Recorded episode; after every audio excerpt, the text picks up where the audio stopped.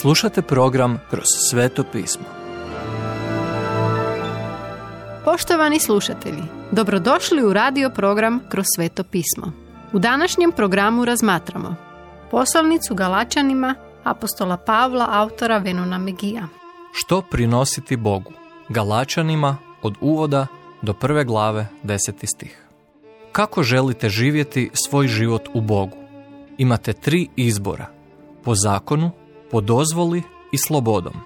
Zakon vas davi pravilima, ali dozvola vas ubija previše vam dopuštajući. Tek kad živite slobodni kao što ste u Kristu, život vam ide po Božjem naumu. Apostol Pavao napisao je ovo pismo kršćanima koji žive u Galaciji, moderna Turska. Godinama prije posjetio ih je kad je crkva tek započela, ali sad čuje da im lažni učitelji govore da se vrate na svoje stare puteve. Ovi su judaisti u srž napali novu vjeru ovih kršćana. Ne vjerujte im, Pavao je rekao jasno i glasno, vjera je dovoljna za spasenje.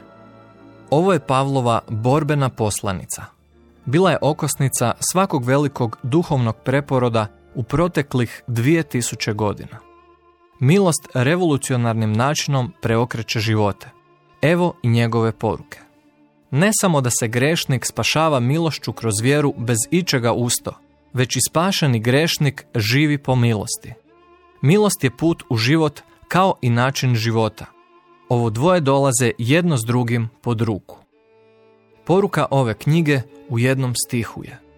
Isus se dao za naše grijehe kako bi nas mogao izbaviti iz ovog sadašnjeg zlog svijeta u skladu s voljom našeg Boga i Oca. Stih 4. Ne možemo pridodati ništa Isusovoj žrtvi da bi bila učinkovitija ili vrijednija nego li već je.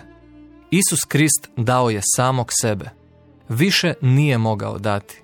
Ali zašto? Da nas izbavi iz ovog sadašnjeg pokvarenog svijeta. Evanđelje ima potrebnu moć i istinu da vas izbavi. Imate li grijeha okovanog oko nogu? Isus vas može izbaviti. Može i želi prekinuti te lance oko naših srca. Zbog toga je Isus sebe dao, da bismo mi mogli biti oslobođeni. Ovo je evanđelje milosti i slave, kojeg su lažni učitelji u Galaciji unakazivali. Nije ni čudo što Pavao izlazi u borbi. On se bori za milost. On se bori za nas. Judaisti su bacili lukavi, suptilni oblak na ono što je Isus učinio za nas na križu. Kažu, o, pa vjera će vas pokrenuti, ali također morate poštivati ova pravila ili niste stvarno spašeni. Ono što je Isus učinio nije bilo dovoljno. Ova stara hereza je s nama i danas. Kaže da morate nešto učiniti, a ne jednostavno vjerovati u nešto. Ali istina je ta da nikad ne možeš biti dovoljno dobar da se spasiš. Isus je došao spasiti grešnike. To ste vi. Smiješno je to što većinu vremena ljudi ne razmišljaju o tome da budu dovoljno dobri da bi se spasili, ali misle da nisu dovoljno loši da bi imali potrebu spasiti se. Odbijaju vjerovati da su izgubljeni. Ne trebaju spasitelja. Radije bi čuli koliko su vrijedni, voljeni i posebni. Sve što im je potrebno je pomoćnik. Oni samo pokušavaju uravnotežiti dobra dijela s grijesima i imaju dovoljno pluseva na pozitivnoj strani da se spase. Ali to nikad ne uspije. Trebamo nekoga da nas spasi. Bog nikada ne traži od vas da živite kršćanskim životom. Zna da ne možete. Želi kroz vas živjeti kršćanski život. Ovo je poruka Galačanima. Prvo, dolazimo k Isusu kao grešnici i spašeni smo. Tada On uzima vaš grijeh i daje vam život. Vidi Rimljanima šestu glavu 23. stih. Doslovno je toliko jednostavno. Jeste li prihvatili Božju ponudu života u Isusu Kristu?